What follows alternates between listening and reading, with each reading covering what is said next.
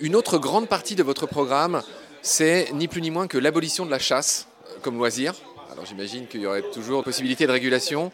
La punchline concernant la chasse, c'est l'éternelle trilogie, cruauté, insécurité, impunité. Je te laisse détailler.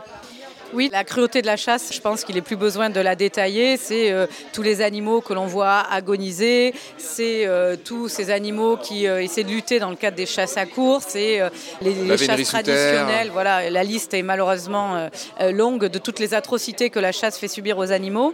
Donc oui, cruauté.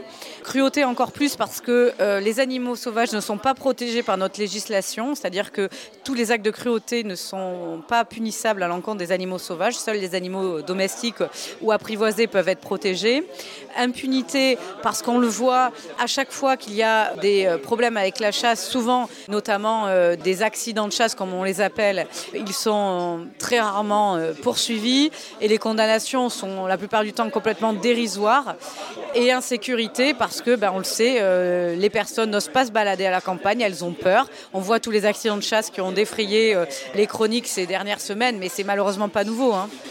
J'étais avec Léa et Audrey euh, de Un jour un chasseur que tu dois connaître, bah, justement avec Pierre Rigaud hier. Et oui, euh, je connaissais mal l'histoire de Morgan Keane, qui est ce, jeune homme euh, qui a été tué d'une balle en plein thorax alors qu'il était en train de tronçonner du bois avec un casque orange chez lui. C'est inadmissible en France au XXIe siècle. Et j'ai encore plus pris conscience que grâce à Un jour un chasseur, il y a une espèce de prise de conscience vraiment en général. Et, là, il fait mauvais temps pour les chasseurs, on a envie de dire. Alors, il ne fait pas encore assez mauvais temps pour les chasseurs, malheureusement, puisqu'il continue à avoir beaucoup de cadeaux de la part euh, du gouvernement et du chef de l'État. Ça a été le cas tout le quinquennat, où ils ont bénéficié de grandes largesses. Donc, ce que nous portons aussi. On va être concret. Il a divisé par deux le prix euh, du, du, permis. de chasse. Il a restauré les chasses présidentielles. Il a permis l'autorisation du silencieux. Alors que le Conseil d'État avait interdit les chasses traditionnelles, le gouvernement les a remises en œuvre.